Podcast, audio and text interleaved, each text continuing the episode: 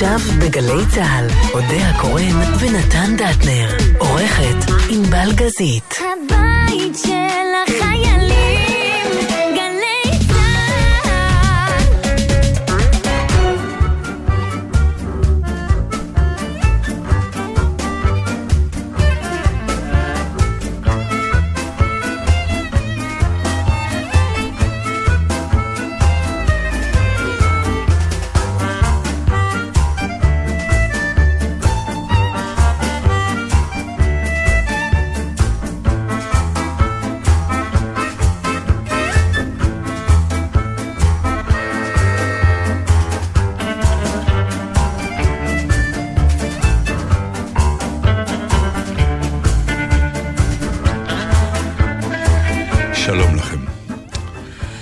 במסגרת אה, אודיה הקורן הטנדרטנט בלגזית, יום שישי, אה, אנחנו עכשיו קצת בסוג של אה, תוכניות על מסעות, כי אנחנו במסע. אנחנו לא יודעים אם בזמן, ברגע זה כשאתם מקשיבים לנו, אנחנו שם או פה. אם אנחנו פה, אתם מקבלים... טוב שאתם לא רואים אותנו, כי זה אומר שמשהו מאוד מאוד מאוד עגום מתרחש. אבל אם אנחנו לא פה, אז משהו טוב קרה. משהו טוב קרה ונסענו. השארנו אותנו איתכם באיזשהו אופן. והאורח שלנו היום הוא אה, מר מסע. בעצם Mm. אה, זה סוג של אה, הגדרות שאני מניח שבטח כבר אה, שמעת על זה. והתחבר לזה סוג של פתאום, אה, החבר שלנו נהיה סלבריטי. יותר ידוע מאיתנו. אה, עוד מעט. יגידו מי זה זה ליד דנדן. נכון, לעמוד לידו. נכון, לגמרי. אז אנחנו מדברים הערב, הערב? בוקר. הצהריים הזה, עם אה, דנדן בולוטין. שלום לך. שלום. שאם הכל בסדר, אז גם הוא איתנו. בדרום הרחוק. בדרום הרחוק. מה, איך, נו, מה, איך, מה מרגש עכשיו, אחרי שאתה הולך ברחוב, מה, מדברים, זה, אה, האמת בכל שזה- זאת, זה סלב. זה עוד מוזר לי. כן. בגלל שאני גר בחווה, אז בחווה הכל בסדר. אומרת, התאילנדי וה... וואי, אתה לא נהנה, תבוא לתל אביב עכשיו, לא, היום, בא-. היום באתי, אז עשו איתי שלוש פעמים סלפי. בבקשה. וישבתי פה בספסל בחוץ, לענות לוואטסאפים, אז פתאום מישהו עובר ומצלם אותי וממשיך הלאה. אבל זה עוד לא מספיק קורה, זאת אומרת, אה, טוב שעוד לא, זה קצת, נראה לי שזה יכול להיות מעיק גם. אבל עד עכשיו זה היה נחמד, היו... אז בוא ככה, עזוב את המעיק, תבלה עם זה, זה טוב, זה נעים, זה נחמד. תכף תהיה גם אה, ספונסר של איזה חברת ביטוח, זה יהיה נחמד. נכון? כן. אני יכולה להפסיק את השיחה שלכם? לא, אני- ממש אנחנו לא. לא הזמנו את דנדן פה בשביל לשמוע על חוויותיו בסדר. בהישרדות, עם כל הכבוד. מה זה משנה? לי זה אבל אי אפשר משנה. להתעלם, תשמעי, את בכל זה- זאת. למה להתעלם? זה אין, אני לא זה יכולה... כיף של... תשמעי, נכון. אנחנו רגילים, יושב בן אדם שבאמת, אני אומר את זה בשיא הרצינות, אזרח מן השורה, שהוא איש ידוע בחוגיו, ופתאום זה בקנה מידה ישראלי עולמי. אני רוצה, אני מסכימה עם כל מה שאתה אומר, חוץ מההגדרה של דנדן כאזרח מן השורה. אני אזרח מן השורה. אתה היית אי פעם בחיים שלך באיזושהי שורה, דנדן, בחייך. בטח, לא הי- נכון. הייתי בבית ספר. ואיזה מין ילד היית בבית ספר? יצאתי מהשורה. בבקשה. אז ספר... הוציאו אותי מהשורה, כן. אני, אז בוא, אני רוצה באמת שנתחיל, כשמדברים על אה, אהבת טיולים ואהבת מסעות, אני מניחה שברמה שאתה עושה את זה, זה לא משהו שישבת בגיל 25, אמרת, מה אני רוצה לעשות בחיים? אולי אני אטייל, אולי אני אלמד רפואה, אולי... אני-" זאת אומרת, זה משהו שהיה תמיד, נכון? אז אתה יכול לדבר על מה זה הדבר הזה שהיה תמיד? כן, זה היה תמיד, א', אני חייב להגיד שההורים שלנו לקחו אותנו לטייל כשהיינו ילדים. בחופשים היינו יוצאים עם האוטו המצ'וקמק של אבא שלי, שמים את הכל על, הגג, על הגגון הרעוע הזה, ונוסעים ומקימים מוהלים, וישנים. בשטח ומטיילים. ואימא שלו איטלקייה בגלל זה. היא לא וגד- אירופאית. וגדלתי בדיזינגוף, ליד הבימה, אבל טיילנו הרבה, אבל, והיה לי דוד אחד בירושלים, דוד שאול, שהיה מספר לי, סיפור, הוא היה בלגי במוצאו, הוא היה מקריא את זה בצרפתית ומתרגם לי ישר לעברית את ג'ול ורן, ואת הסיפור של שקלטון. באנטארקטיקה. ואני הייתי מפליג בדמיונות שלי, ואמרתי, אני, אהיה גד... אני חייב... לי...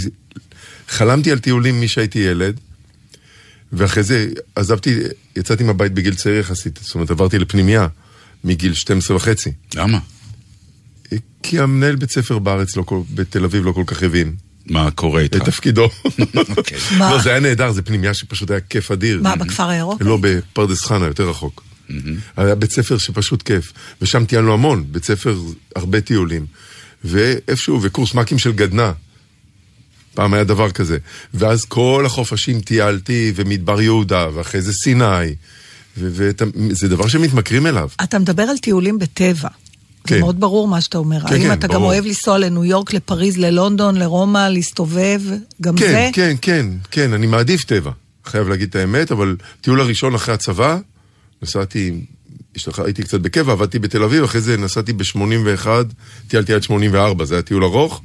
אז ההתחלה הייתה דווקא ברומא, הייתי איזה חודש ברומא, אחרי זה הייתי בצפון איטליה, קצת יותר טבע, אחרי זה הייתי קצת באמסטרדם, פריז, אבל, אבל אחרי זה בטבע. אז כן. תקשיב, אני רוצה רגע להקריא לכם משהו, ואז אה, אה, מזה, כי אנחנו רוצים לדבר בעצם על ה... על ה שנייה אחת, סליחה, על הדברים ש, שמתחת, ל, על המניע של, זאת אומרת, זה מה שמעניין אותי.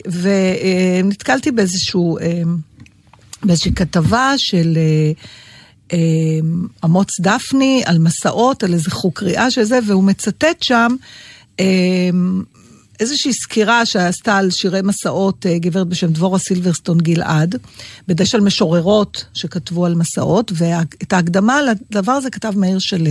ומאיר שלו נותן, עושה הבחנה בין סוגי המטיילים, ולכן הוא מבחין בכמה טיפוסים של מסעות. יש את הראשון שנקרא מסע המשיכה. שיש לו סוף נכסף, זאת אומרת, זה כמו אה, צליין מאמין. כלומר, העניין הוא, אתה הולך לקראת משהו בשביל להגיע למשהו. יש את מסע הדחיפה, שבו הנוסע מבקש להתרחק. כלומר, תכליתו של המסע זה להרחיק את הנוסע ממקום מסוים, או מהגורל שלו, מכל דבר. ו- ויש, אה, ויש את המסע שהוא התכלית עצמה. אה, וזה המסע לצאת לדרך, לשנות ולהשתנות. זאת אומרת, באמת לקראת משהו, הרחק ממשהו, או עצם המסע עצמו. האם אתה יכול למקם את עצמך באחד מהם? אני שילוב של שניים, בטח שלא השני. אני לא בורח משום דבר, אני מת על להיות בבית. אני, אני גר במקום הכי מדהים בעולם, ואני מת להיות בבית. עכשיו הייתי תקוע שנה וחצי בבית עם הקורונה, היה אושר עילאי. היה כיף גדול. אה, אבל גם אני אוהב כאלה שיש יעד. למשל, טיפסנו, המשלחת הישראלית הראשונה לטיפוס בהימאליה, ארגנו ב-86, כמה חבר'ה מהארץ, והמטרה זה להגיע לפסגה. כן. אבל בינינו, הפסגה, אין שם כלום בפסגה. אין כלום. זה, הנוף- בעצם זה הדרך, זה לא... בדיוק. ה- ה- הפסגה זה התירוץ. כן, בדיוק. הדרך, הטיפוס, הסבלים, קריאת, הקריאה, זה המאמץ הפיזי הכי מטורף שיש. טיפוס הרים זה הדבר הכי קשה שיש. אם לא הייתם מגיעים לפסגה, לא הגענו לפסגה. ועדיין זה היה שווה, כן, הגענו 240 מטר מהפסגה. וזה לא הטריף אותך? הטריף אותי, אבל עדיין זה היה שווה את זה, כי החוויה הייתה נהדרת. מה יש בחוויה הזאת? אומר עירוני אה, שעד לפני כמה זמן טבע לא עשה לו את זה. הגיל אצלי כנראה שיפר את העניין. ש- שיפר אותך. עובדה שאני עכשיו בדרך לאנטארקטיקה. מה יש בללכת ולכבוש הר? אני, אני, אני שואל ב, לא בציניות. אני, אני חושב שהנוף זה תירוץ נחמד, אבל זה לא מספיק. וכמו לראות טבע באנטארקטיקה. אני מבטיח לך שמה שנראה בטיול, אתה יכול לראות בטלוויזיה יותר טוב.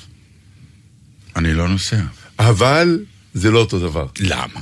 כי כשאתה חווה את זה אישית, גם מארח, ולראות, ולראות את הפינגווין שבא אליך, או שני פילי ים רבים, ולראות את זה ב live, בגודל המטורף שלהם, כן. זה, זה אף פעם לא יהיה כמו צלם טבע, אבל זה החוויה הרבה יותר חזקה. העובדה שאנשים רוצים לראות את זה בעצמם. זאת אומרת, בן אדם שראה אריה טורף גנו באפריקה, זה פי חוויה הרבה יותר חזקה מאשר שהוא ראה 100 סרטי טבע של אריות אוכלים אני. יכולה להגיד לך שאצלי זה עוד, אני מפסיקה הרבה קודם כל, אני ממש מבינה, רק המחשבה על זה שאני אעמוד על הסיפון, ואני אגיד, יא, אני באנטארקטיקה, יש לי פלפיטציות רק במשפט מרגישים, הזה. מרגישים אבל בהכל, ב- זה שילוב של כל החושים. פעם הייתה לי חברת טיולים, אז אמרנו, אנחנו נעשה טיולים, נשכור אולם, נשים חול על הרצפה, נקרין תמונות, וירטואלי. גם יתושים אם צריך. אבל תכף הולכת להגיע, לא, לא תכף, אבל הולך להגיע באיזשהו שלב ההדמיה הזאת, התלת מימד הזאת, שיום אחד באמת אתה תרכיב משקפיים ואתה תהיה באנטארקטיקה. אבל לא כן, תהיה. אבל לא יהיה לך, את- ויעשו לך אוויר קר יעשו- עם המזגן, בדיוק, ואפילו את הריח של הפינגווינים. אבל עדיין זה לא יהיה את אותו דבר שאתה באמת, יש משהו בטיול שהוא לא נודע. אתה לא יודע אם הפיל ים הזה הולך עכשיו לריב עם הפיל ים השני, או לעשות לך פתאום ולהבהיל אותך. יש משהו בטיולים, בעיקר כשאני מטייל לבד, שהוא לא נודע. אני הולך לאיזה כפר של אינדיאנים בג'ונגל. אין לי מושג מה יהיה שם. ברור לי שיהיה טוב ויהיה מעניין, אבל אני לא יודע מה יהיה. משהו הלא נודע, ו- ו- וגם כל החושים, זאת אומרת, אוקיי, אז יהיו תלת מימד, ויהיה רוח קרה, ויפזרו חבר'ה שיעשו לי עקיצות של יתושים. אבל אתה גם אוכל אוכל שלא אכלת אף פעם. ואתה מריח ריחות שלא אירחת אף פעם. זה שילוב של כל החושים, ו... וזה מה שגורם לך, כי השאלה, אני חושבת, הכי גדולה שיש לאדם שיוצא לטיול, זה למה הוא נוסע. למה אתה יוצא לטיול הזה? ואני חושבת שהוא מדבר על הרפתקה, האם אתה יכול לחוות הרפתקה באופן וירטואלי? Yeah, בסדר, יש אנשים, תראי, אני, הטיולים שלי עד באמת לפני אה, עשר שנים, היו רק טיולי ספיגת תרבות, לא עניין אותי שום אני דבר אחר. דיברתי עם אשתך פעם, אתה לא יודע על זה, או-אה, מאחורי גבך. או-אה, בוא נדבר על זה. והיא סיפרה לי שכשבשנים הראשונות שלכם, או לאורך די הרבה שנים, כן. אתה רק רצית לנסוע ללונדון. נכון. היא הייתה צריכה מאוד להתאמץ בשביל לגרור אותך גם למקומות. אחרים. לא, כן. אני הגדרתי את זה ככה, אם אין לי מה לעשות בערב, אני לא נוסע למקום הזה. ובלונדון היה לי מה לעשות, כלומר, נסעתי ללונדון באמת במטרה אחת, זה לספוג עוד ועוד את התרבות שהייתה לי חסרה מבחינה שזה לא בארץ. אז אם זה כמובן את התיאטרון המופלא, ואם זה המוזיאונים המופלאים, ואני גם מוכרח להודות אם זה הכדורגל המופלא. זה היה לי חיבור טוב עוד עם אוכל טוב, מי צריך לנסוע למקום אחר? מה זה, עדנה, כן, מה אבל, זה אבל, אמרה אבל שלך? בטיול בהחלט, אני מסכים איתך, רק כיוון הפוך. זאת אומרת, גם בערב, לשכב במדבר, בלילה, ולראות את הכוכבים, שבתל אביב כבר לא רואים כוכבים לא מרוב. שיש פה אור. נכון. אני זוכר את הטיול האחרון שהייתי בנמיביה, כן. עם הבן שלי, והבת וזוגתי, נסענו לפ... קצת לפני הקורונה, עשינו, הדרכתי טיול בנמיביה, בוצואנה, הם הגיעו לשם, אני גמרתי את הטיול ועשינו עוד שלושה שבועות רכב ארבע על ארבע. ואתה, ש- אין, זה מדינה ענקית ריקה מאנשים, שני מיליון איש, מדינה שהיא פי ארבעים יותר גדולה מישראל, אין זיהום אור בכלל. אתה רואה את שביל החלב, אתה רואה את כל הכוכבים שבתור ילד היינו רואים אותם. ואני והבן שכבנו והסתכלנו על השמיים, ואתה אתה פשוט מתמלא באושר. חלק מההנאה שלך מטיול קשורה גם לפגישה עם בני אדם, או זה לא הכרחי? זה אחד הדברים הכי חשובים. באנטארקטיקה זה פחות. לא, אתה באנטארקטיקה... כבר בא עם הבני אדם איתך. זהו, אה, יש את הקבוצה. כן. שזה גם פגישה עם בני אדם, ובספינה יש אנשים מכל העולם. כן. שזה גם חוויה נהדרת. נכון. אה, ואנשים שאני פוגש בקבוצות. בקבוצה שאנחנו נצא איתה עוד מעט, יש כאלה, שכבר- הרבה שכבר היו איתי בטיולים קודמים, ואני בקשר איתם מאז. אה, אבל לפגוש מקומיים, זה קצת כמו, זה חלק מהטיול. זה חוויה אנתרופולוגית, זה כמו שאני אלך למאה שערים, או לפגוש אינדיאנים באמזונס. שהם חושבים, לא יעזור, הם חושבים אחרת מאיתנו. אז אולי רגע נעצור, וענבל תכניס שיר, ואחרי שנחזור מהשיר, אני רוצה שתספר אה, לנו על, ההרפת... על המפגש הראשון שלך באמת עם אינדיאנים באמזונס.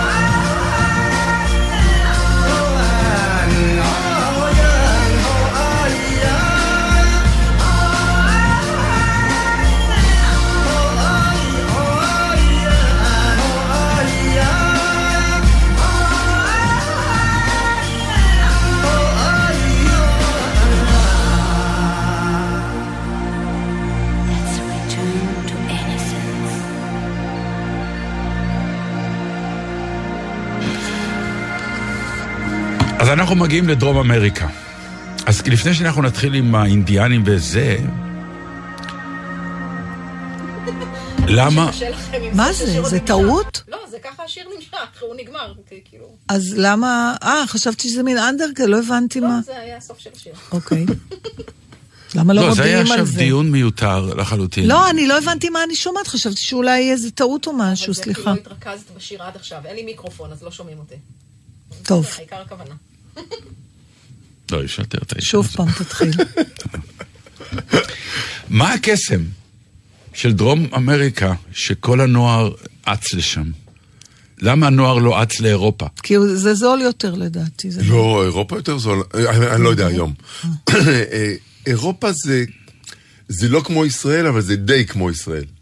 אתה פחות מופתע. דרום אמריקה, או המזרח, אפריקה פחות, מתחיל להיות בשנים האחרונות, אבל דרום אמריקה, יש שם תרבויות שהן הן לא דומות לנו בשום דבר. יש שם נופים שלא דומים בכלום. איפה באירופה, באירופה תראה ג'ונגלים? איפה תראה אנשים שחיים בג'ונגל כמו פעם? אה, וגם אולי שזה זול ואפשר להיזרק שם יותר, ו...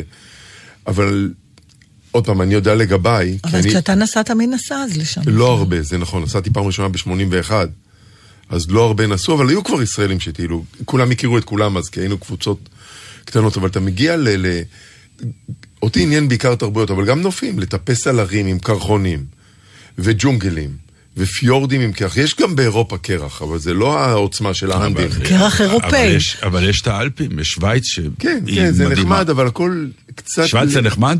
כן, חביב, כן. קיבלתי טלפון, טוב, האמת שהם לא מכניסים ישראלים, אז בוא נגיד ששווייץ נחמד. כן. נעניש אותו. לא, טיילתי חצי שנה באירופה לפני שהידרדרתי לדרום אמריקה. ונהניתי מאוד, עבדתי באירופה, וטיילתי בנורבגיה, וגרתי באיזה חווה בנורבגיה, ו- ובאמת, היה טיול. ובאיטליה עבדתי בקטיף תפוחי עץ, ודיברתי, הייתי חייתי עם המקומיים שם, והיה נפלא. אבל בדרום אמריקה אתה מרגיש ש... בכל אופן, יש פער אדיר בתרבות בינינו לבין דרום אמריקה. לא מדבר על בואנוס איירס או ריו ג'נרו. מדבר על לרדת לשבטים בג'ונגל או באלטיפלן או בבוליביה. אנשים שחיים כמו, כמו לפני אלפי שנים. אתה זוכר את המפגש הראשון שלך עם, אה, עם מישהו מהתרבות הזאת? ממש, שאתה- שאתה מגיע... אני זוכר את המפגש הראשון עם שבט בג'ונגל. דבר עליו. היה, הגעתי לבוליביה. בוליביה טיילתי רק בבוליביה חצי שנה. בטיול הראשון. לשאול למה או שלהוציא את המילה פשוט- הזאת בכלל מהשיחה? לא, היא פשוט מדינה מקסימה, גם זולה מאוד, גם אבל פשוט התאהבתי בה. ויש שבט אינדיאני שנקרא יוקי. והמיסיונרים, שהם בעצם הראשונים שמגיעים לכל אינדיאנים, בהתחלה אינדיאנים הורגים חלק מהם, ובסוף עד שמגיעים לזה סטטוס קוו, אז אני מגיע אחרי זה. והמיסיונרים שהגיעו ליוקי היו אוונגליסטים. ואז הם אמרו, צריך להתחיל לאט לאט להרגיל אותם לעולם החיצון. אוונגליסטים אוהבים ישראלים, אז אנחנו נרשה רק לישראלים בהתחלה להגיע. אוקיי. ואני הייתי הראשון. איך בכלל יצרת איתם את הקשר? הגע- לא זוכר כבר איך הגעתי למיסיון, זה היה לפני אלף שנה, הייתי בן 25-6, הייתי ילד.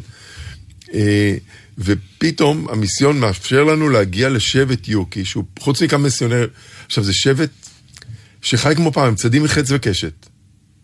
עדיין? כן, הולך בג'ונגל עם קשת באורך ארבעה מטר, חיצים שני מטר, יש לי במחסן שני חיצים עוד, והולך לחפש חזירי בר. אני מתה לראות את ה... לשמוע את ההסבר שנתת למוכס בארץ כשחזרת. תכף אני אספר לך סיפור אוקיי. אחר על חיצים אחרים שהבאתי מדרום אמריקה. ואין להם למשל, הוא יכול להגיד, צדתי חזיר, אבל אין לו, הם לא סופרים, אז צדתי צדתי חזיר, זה, הוא צד שניים. והמיסיונרים ניסו להרגיל אותם שיבואו תיירים בעתיד, אז למשל אמרו, שאם אתה יוצא לציוד, אתה משלם, צריך לשלם לו משהו. או החלפות, לא משנה. אז הוא צד חזיר בר באמת. באותו יום הוא צד שני חזירי בר, פקרי כמו חזיר בר, חזרנו, נפרדנו ממנו, אז הוא אומר, לא, לא, אבל המיסיונרים אמרו לנו, מישהו תרגם לנו כמובן, הוא דיבר רק יוקית, שאם אתם שילמתם לי, אז החזירים שלכם. טוב, מה אני אעשה עכשיו עם שני חזירי בר? בקיצור, חגגנו שם על ארוחות בשר, יומיים אחרי זה, בוקר, צהריים וערב, זה מה שאכלנו. איך הם קיבלו אותך? הם נורא חמודים, והם הם נורא אוהבים... עניינת אותם? אני לא, לא יודע אם ראית פעם אינדיאנים קטנים, כן. אין להם זקן, הם חלקים באור לגמרי, והם הם, שבט היוקי וגם שבט הוואורני, שאחרי זה עבדתי איתו, שעליו יש לי את הסיפור עם החיצים האחרים, הם נורא אוהבים מגע, אז תמיד הם מתחבקים.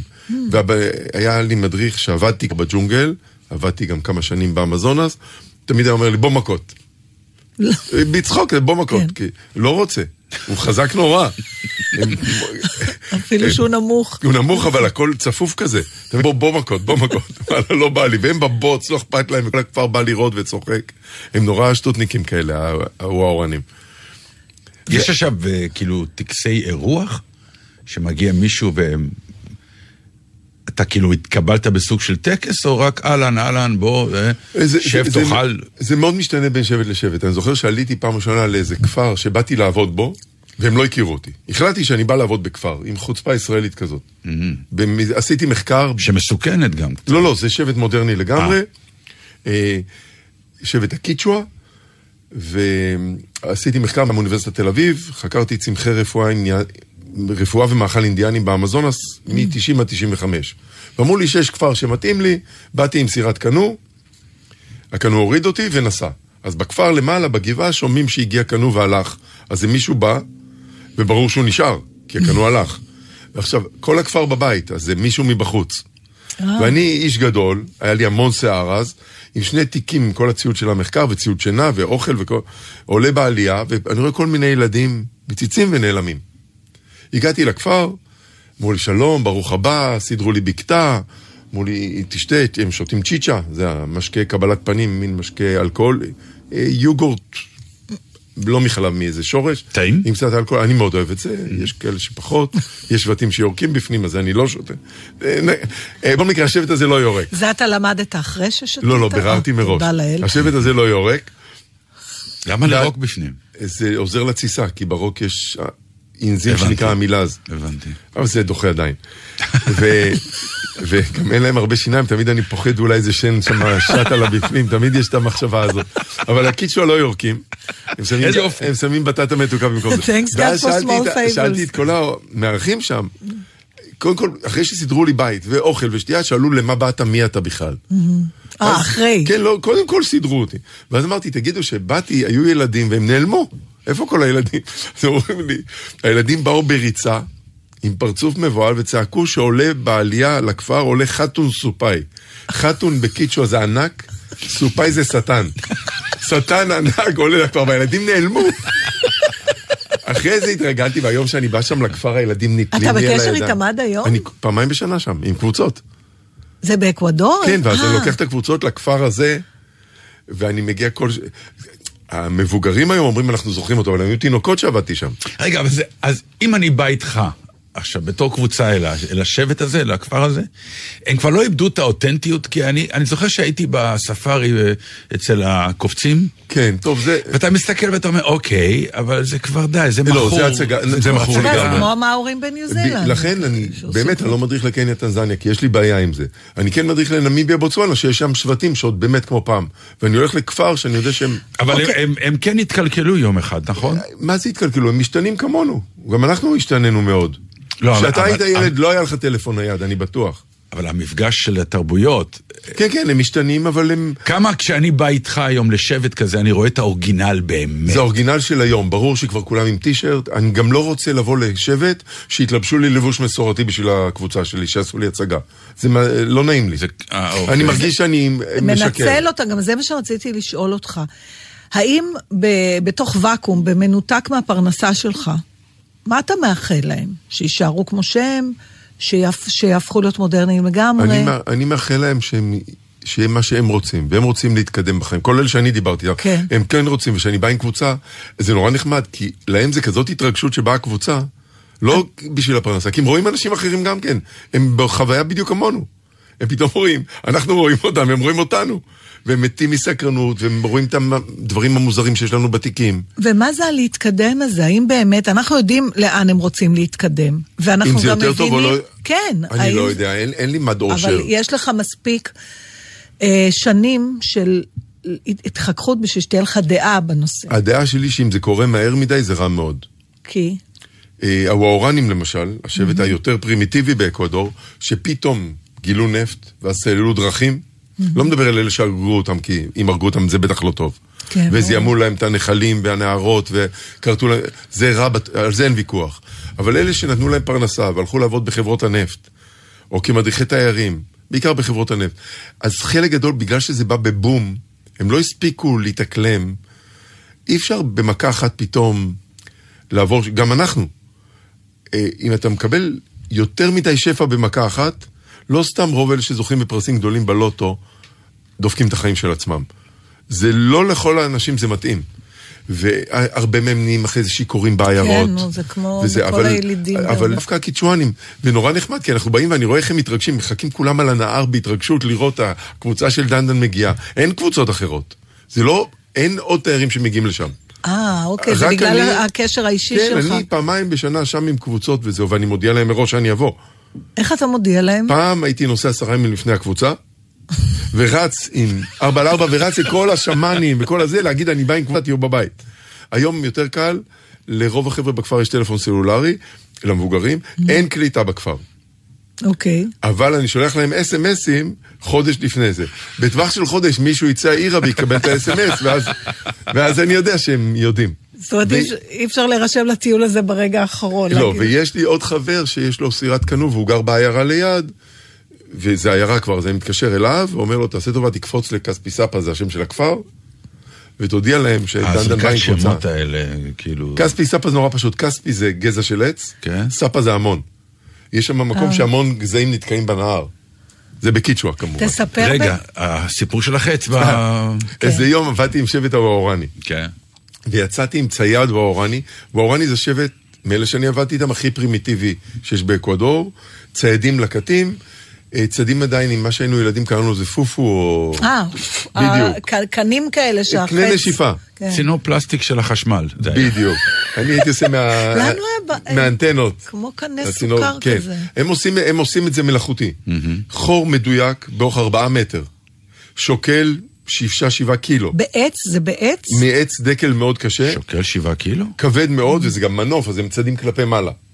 והחץ הוא כמו קיסם, ובקצה יש לו רעל קוררה, רעל מפורסם מאגת אקריסטי וכל כן, ה... כן. זה, ושמים מאחור צמר עושה גפן שיתוק מיוחד. הרעל הזה. בדיוק, והם יורים, פוגעים בקופים, או בחיות שיש בצמרות, הוא מקבל שיתוק, נופל.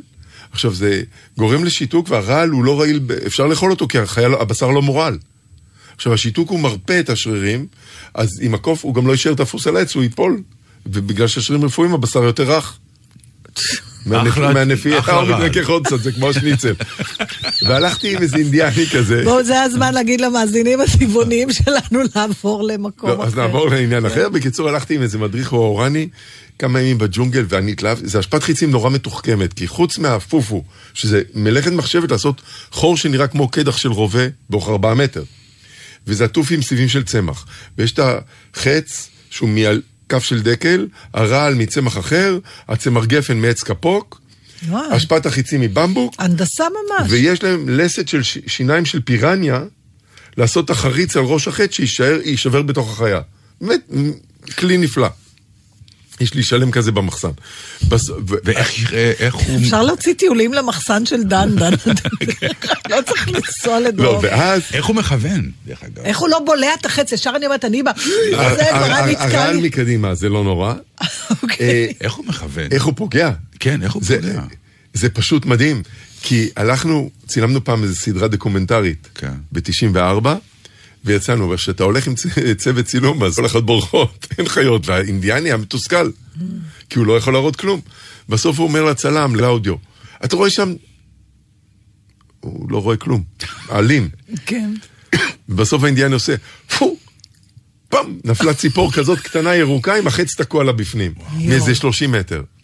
בקיצור, אותו אינדיאני, שהלכתי איתו פעם ראשונה, אה, נורא התלהב שהיה לי אולר שוויצרי. ובסוף נתתי לו מתנה את האולר שוויצרי, והוא נתן לי מתנה את האשפת חיצים, שהיא מלא מלא חיצים, איזה 100 חיצים מורעלים בפנים.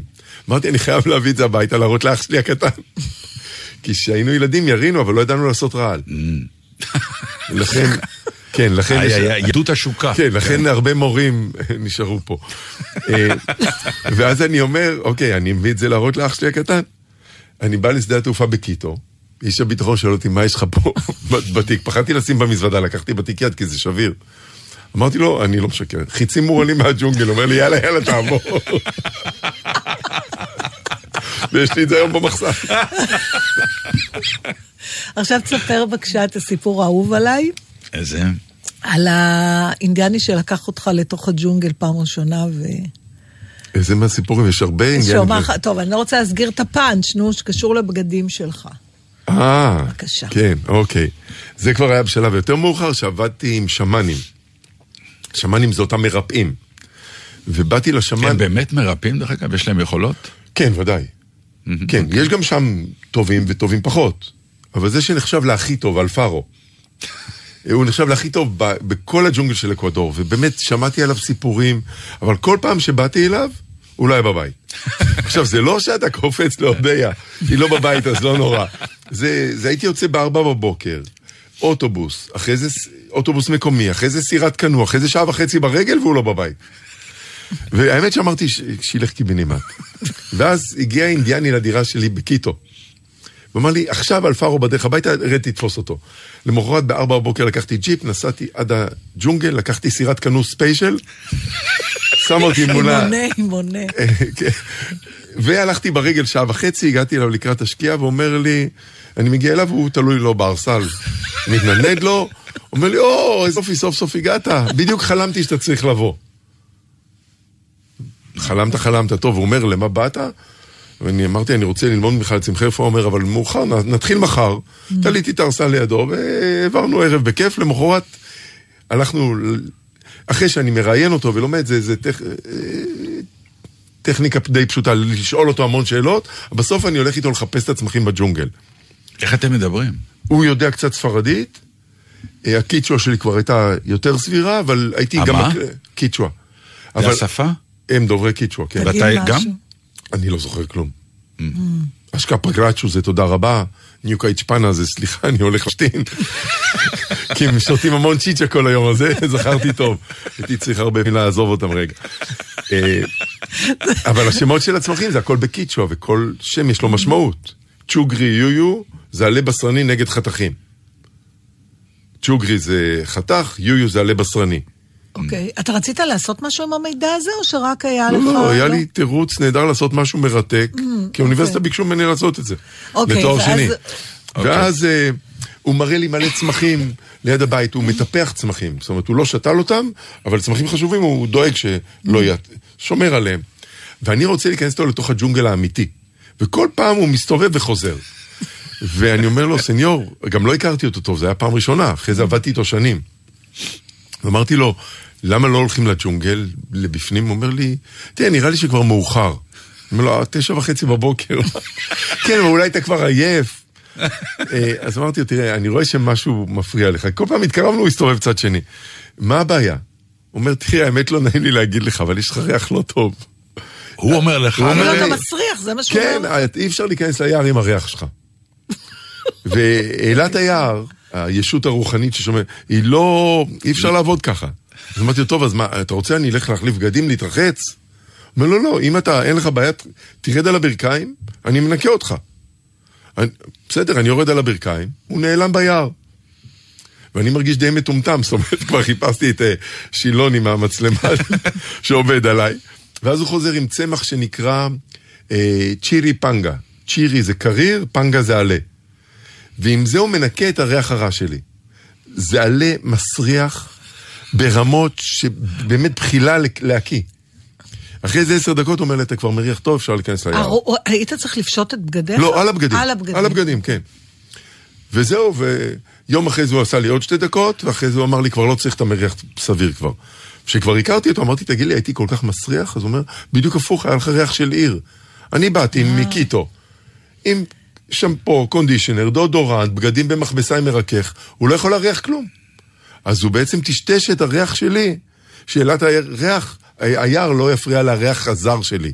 זה לא היה ריח. רע, זה היה ריח זר. זר. יואו, ו- תקשיב, זה זה כמעט פילוסופיה. והאמת שגם הוא מפריע הדבר. לו גם להריח, הוא מריח כל הזמן צמחים. הוא חותך, הוא מרחח כל הזמן. הוא אומר לי, תריח את זה, אתה רואה, זה לא ריח זה, זה טוב, זה רע. הקורונה הייתה הורסת לו את העבודה. כן, אתה כן, כן. הרגשת באיזשהו שלב במהלך השנים שעבדת איתו, הצלחת לחדד את הרזולוציות ריח שלך? להבין על מה הוא מדבר? קודם כל יש לי חוש ריח מאוד טוב למזלי, כי זה חשוב לאוכל, זה מאוד חשוב. כן. אה, כן, יש לי חוש ריח מאוד טוב, באמת למזלי, אבל אני זוכר ששיא הגאווה הייתה לי, שהלכתי עם אינדיאני אחר, ואמרתי לו, יש פה עץ פיתום. עץ שיש פרי שאוכלים אותו. הוא אומר לי, לא, באזור הזה אין. אני אומר לו, תשמע, אני מריח פיתום. דקה אחרי זה אנחנו רואים עץ פיתום עם פירות, אומר לי, וואלה, אתה מריח כמו אינדיאני. כן, עכשיו, כשמכבדים אותך, נגיד, בארוחה טובה מבחינתם, והאוכל מבחינתך הוא לא טעים, מה עושים? או אה, שאין לך דברים כאלה. לא, א', אני תואם הכל. אין לי בעיה לאכול דברים גם שדוחים. בצורה שלהם. כן? כן, אני אוכל הכל, באמת. זאת אומרת, תמיד כשהלכתי להישרדות אמרתי רק שתהיה משימת אוכל. נראה אותם אז. אבל אמ, אני תואם הכל, אין לי בעיה באמת לטעום שום דבר. אני החלטתי מראש שאני בא לג'ונגל. בטיולים אני מביא את האוכל שלי כמובן, אבל כשאני בג'ונגל עם עובד, אני מביא אוכל ליום הראשון לכבד את כולם. הם נורא אוהבים לחמניות. דווקא אחד- בצק וגלוטן הם אוהבים. כולם אוהבים. מעניין. אבל אחרי זה, רק ליום הראשון, אחרי זה אני, של... אני אוכל מה שהם אוכלים, אני אוכל איתם את האוכל שלהם, הם יוצאים לצוד, אני יוצא איתם לצוד לדוג, וזה מה שאוכלים. אני לא מביא אוכל מהבית. ומה קורה עם הגוף? הרי הגוף שלנו לא רגיל לאוכל כזה. מי זה שלנו? הבנתי. שיר, שיר, ואז אני רוצה לדעת איך המשפחה שלו השתלבה בכל הסיפור הזה.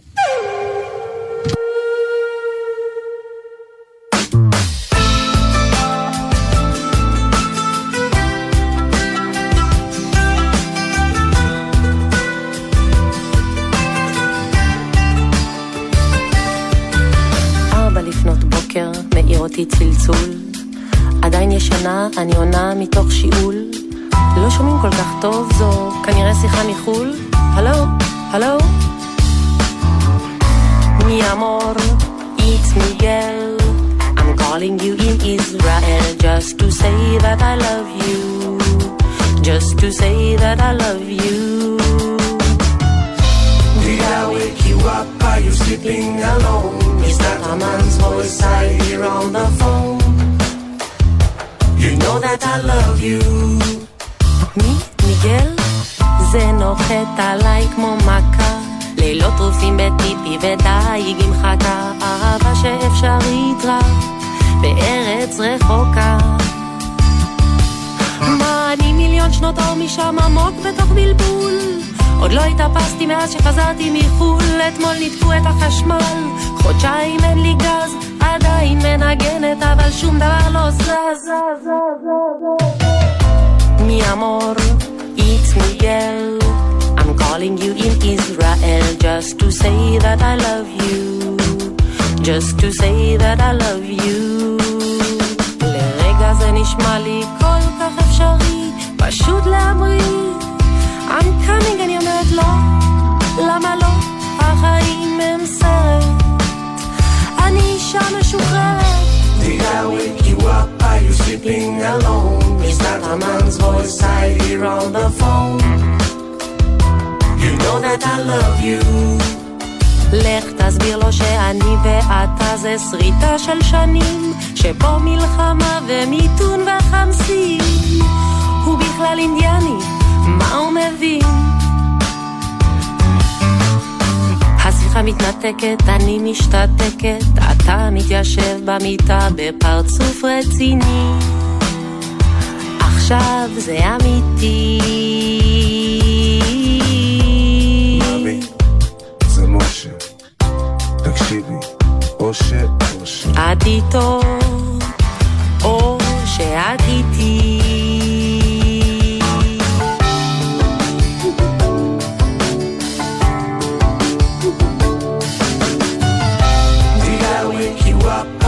Sleeping alone? Is that a man's voice I hear on the phone? You know that I love you.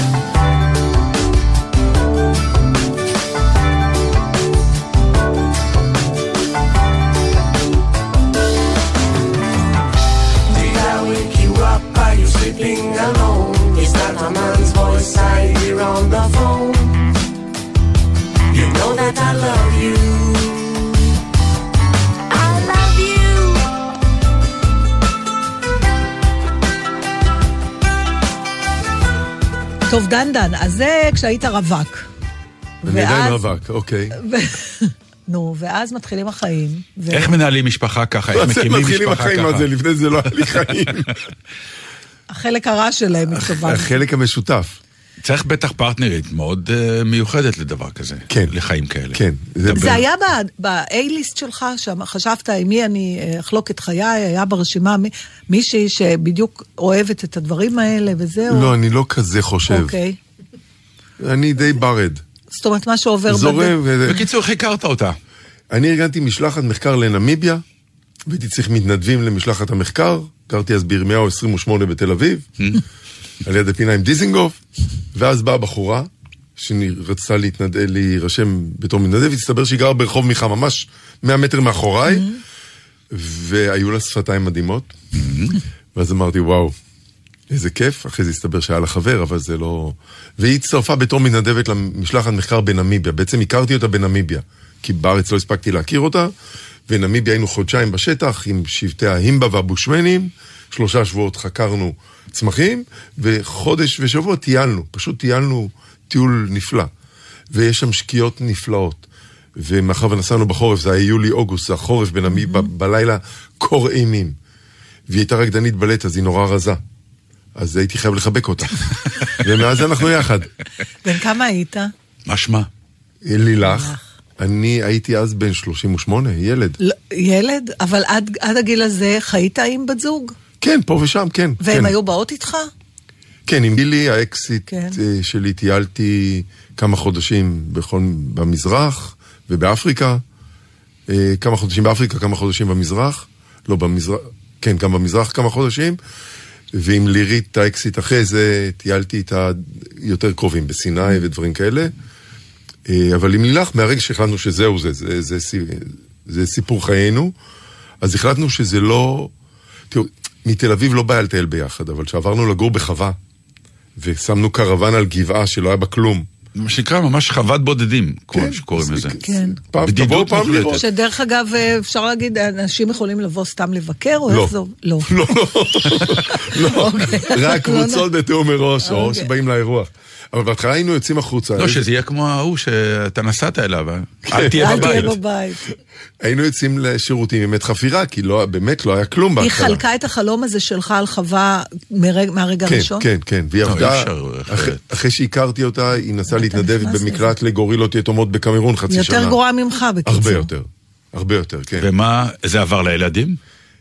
זה נראה, כרגע הגדולה שלנו מתנדבת בבית מחסה לקופים יתומים באקוודור, בטיול של צבא. כזה? כן. אה, בית מחסה לקופים יתומים? באקוודור, ועכשיו יש שם בעיה נוראית, כי בגלל הקורונה, אז לא היה פיקוח וצדו הרבה קופים, ואז יש המון גורים שנשארו יתומים, ויש 900 גורים שמחכים, אין תקציב, אני מנסה לג... לעזור לגייס כסף עכשיו, ועוד מעט הם אתה מפסידים באמת, אותו אני כבר. עכשיו נזכרת ששרת, אז אולי נעשה מצווה ונשים לינק בדף של הפייסבוק, אה, ואז מישהו מהמאזינים שלנו שרוצה להשתתף אה, הלוואי, ולתרום כי זה יכול. כזה, הכל או כלום כזה, וזה עוד שנייה נגמר. אוקיי. אה, בכל מקרה... אה, Start כזה. כן, החלטנו שזה שאנחנו גרים בחווה, ואו אם יהיו ילדים בעתיד, לא יעצור אותנו מלטייל. ירח דבש שלנו היה שמונה חודשים, שהגדולה הייתה בת חצי שנה, נסענו איתה לגרינדלנד, שפיצברגן, וטיילנו שם שלושה חודשים. עם הילדה בת כן, חצי חזרנו, היא שנה. כבר הייתה תשעה חודשים, היא כבר הייתה גדולה. והדבר הראשון, ואני זוכר אותה אוכלת, הלכנו לקנות לה אוכל, כן. בגרינלנד. יש או כלב ים או לוויתן. זה מה שיש, לא היה זה משהו מה אחר. שהתינוקות אוכלים גם שם, כן, והיינו לועסים, כמו ציפורים. לרכך ונותנים את זה? לעוס, כי, ככה אסקימואים עושים, כי אה, לא היה גרבר. ואני לא כל כך הצליח לי, כי היה נבלע לי. אז לילך הייתה אכלת גומרת... לילדה את האו- את האוכל? אז לילך הייתה גומרת רעבה את הארוחות, ואני באופק מבסוטים, שמנמנים ומאושרים. ואחרי זה, כל פעם עשינו טיול שלושה חודשים. בהתחלה עם אחת, בסוף עם ארבעה. עד שקרה לנו דבר נורא שקורה לכולם, הילדות הגיעו לגיל ההתבגרות, שזה דבר נורא. ואז פתאום אמרו, לא מרשים יותר מחודש, והטיול האחרון כבר היינו רק עם שני הקטנים, וחזרנו גם לטייל לבד, שנינו, שזה נהדר. אבל היה לכם איזשהו אירוע קצת דרמטי, שאחת הבנות שלכם חלתה באפריקה. אה, ממש. חלתה זה לא בעיה, היא כמעט מתה. כן. איך זה קרה? היא הייתה בת קצת פחות משנה, הקטנה שלנו, והיינו במדינה ששם אתה לא רוצה ילד חולה, בזמביה. עכשיו, אנחנו מסודרים, הבאנו איתנו, הלכנו לחברה טובה שהיא רופאה זיהומולוגית. נתנה לנו תרופות לכל ילד, ילד עד גיל שנה. שלשול כזה, תרופה כזאת, שלשול דמי, תרופה, הכל. והיא חטפה שלשול מטורף שם, והקאות. בת כמה היא הייתה? כמעט שנה. תינוקת. כן.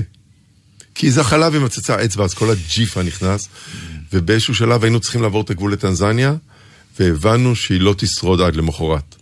והיא נדקה איתה בגבול, והילדה כבר התחילה לקרוס.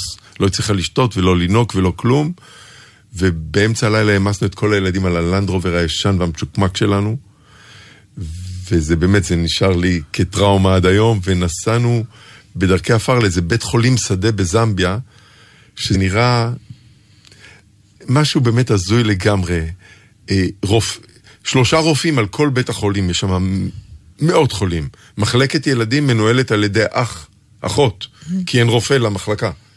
ומלא ילדים שם, ובאמת, מה, תנאים... והגענו בארבע בבוקר, ומסתבר שבלילה נועלים את הבית חולים, כי הרופאים הולכים הביתה. וואו. עכשיו, הילדה הולכת למות. אין סלולריים, אין ביטוח. שום דבר, כן. דפקתי בשער, אף אחד לא פותח. דפקתי בבית ליד, אמר לי, לא, צפצף עם האוטו. מישהו גם נבהל, ראה אותי שם. והילדה באמת עוד שנייה נגמרת לי. היא כבר משלשול תינוקות יכולים למות בשעות. והיא הייתה גמורה לגמרי. ואז צפצפנו, בא איזה פרמדיק. אמרתי לו, דחוף לה עכשיו אינפוזיה. הוא אומר, אולי נחכה לרופאים. אמרתי, עכשיו. אני לא יודע איך לילדה בת שנה מיובשת לגמרי, לך תמצא את הוורידים שלה.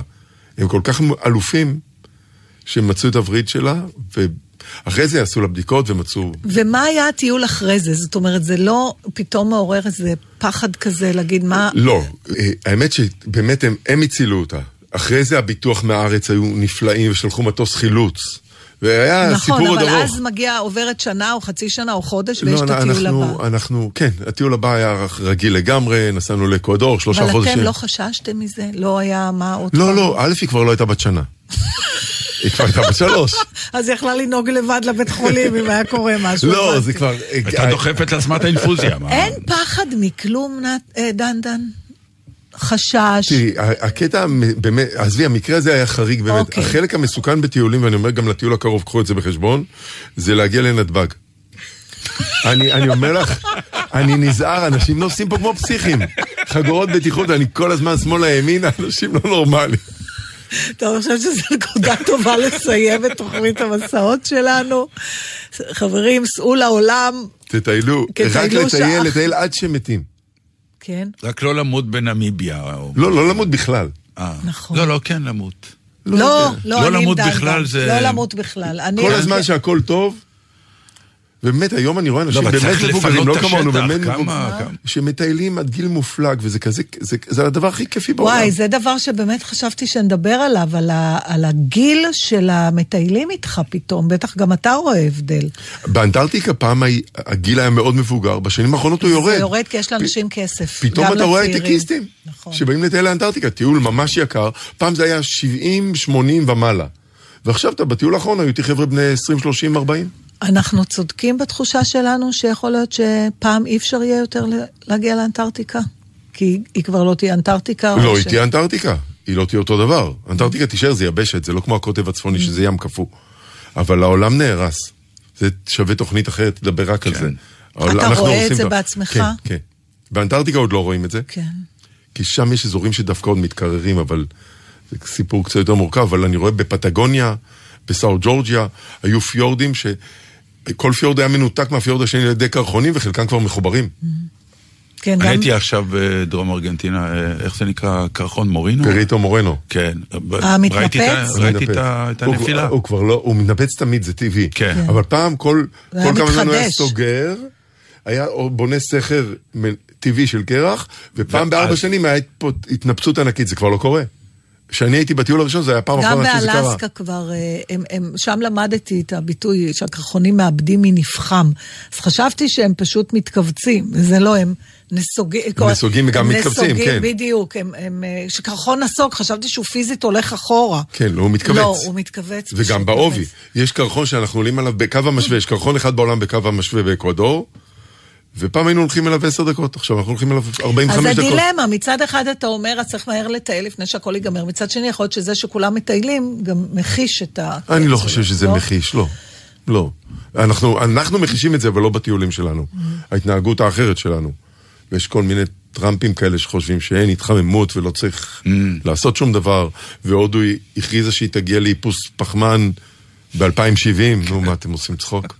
אלה, יש להם גלגול נשמות, מה אכפת להם? אבל קיבינימט, הורסים את הכדור עכשיו. טוב, אז אה, איך באמת הודו? אתה לא... אתה נראה אדם שאמור אה, טיילתי להתחבר. בהודו עם האקסיט עם גילי, כן. היא אמרה, אני לא חוזרת לשם בחיים. כן. הטרידו אותה מינית על בסיס יומי שם. וואי. וכשאני שומע על האונס הקבוצתי שיש מדי פעם, שזה מין כן. ספורט לאומי, וכאילו מצד אחד רוחניקים, מצד שני. איכסה של התנהגות, כן. אבל בצפון הודו מאוד נהניתי, באזור לדק. כשאני טיילתי בהודו היה לישראלים מותר רק חודש, לא נתנו ויזה ליותר מחודש, אז טיילתי רק חודש. יש עוד מקום בעולם שעוד לא הגעת ואתה... רוב העולם, מה זאת אומרת? ברוב העולם עוד לא הייתי. אבל לאט לאט. אני רק ב-63, מה? אתה צודק. לחיים לזה. תודה רבה, דנדן בולוטין. תודה רבה. ושעו. הרבה טיולים. הרבה, אמן, אמן, אמן. עוד היה קורא נתן דטן בלגזית. על שפת נחל בערב שמה איש לא יפריע שמה רוח נושבת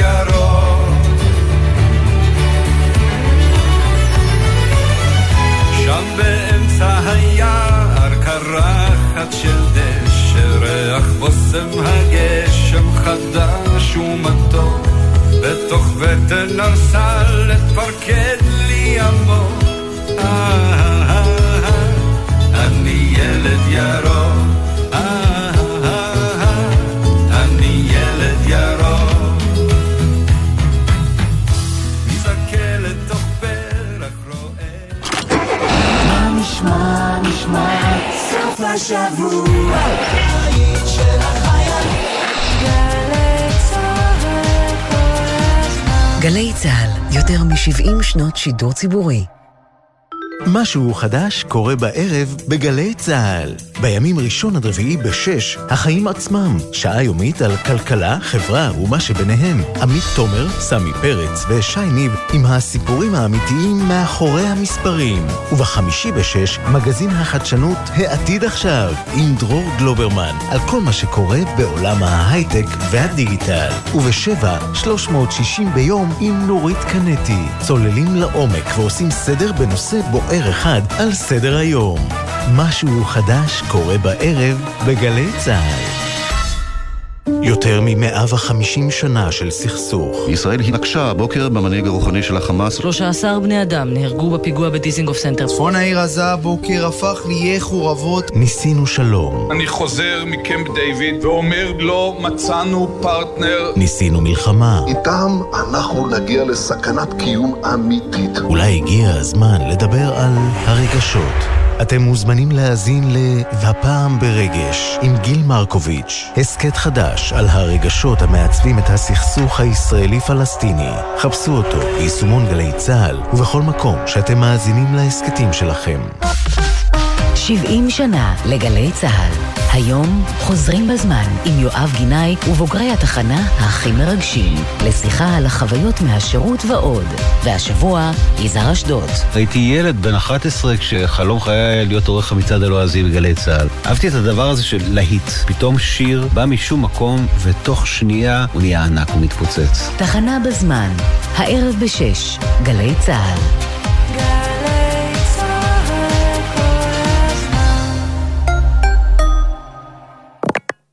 מיד אחרי החדשות, אהוד בנאי.